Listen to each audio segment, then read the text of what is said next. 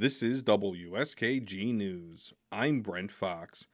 Congresswoman Elise Stefanik spoke last weekend at CPAC, the annual conference for conservative lawmakers and activists.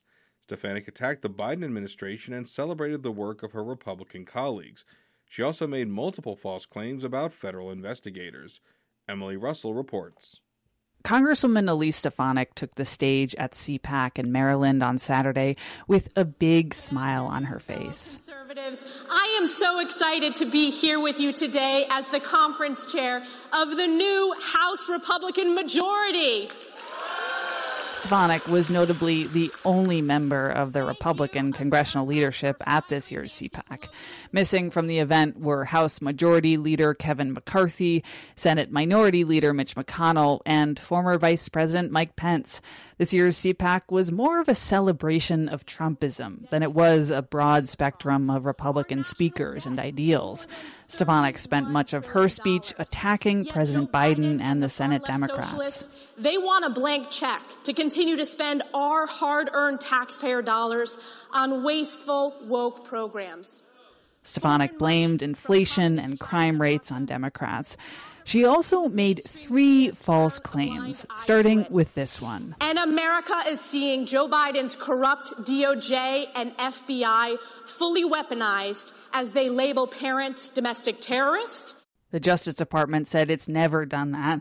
The term domestic terrorist was instead used in a letter written by a group of school board officials to the DOJ.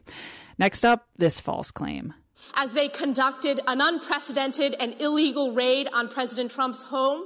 The raid was legally authorized by a federal judge.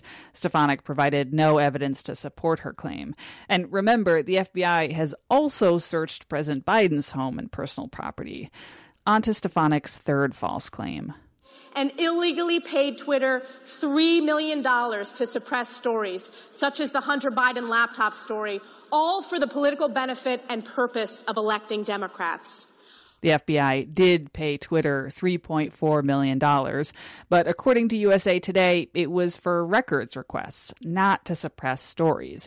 Separately, the FBI has flagged Twitter accounts it says violates the company's terms of service. According to Rolling Stone magazine, Stefanik staff has done the same, making regular requests over the years that Twitter moderate its content. At CPAC on Saturday, Stefanik stuck to the messaging. She said she needed help from, quote, patriots like you to save America. We have exposed the corrupt and complicit mainstream media, and we must take our country back in 2024 by reelecting President Donald J. Trump. A poll from CPAC found that 62% of folks there supported Trump's reelection bid. Stefanik has become one of Trump's most loyal allies and is considered to be a potential running mate with Trump in 2024. I'm Emily Russell for WSKG News.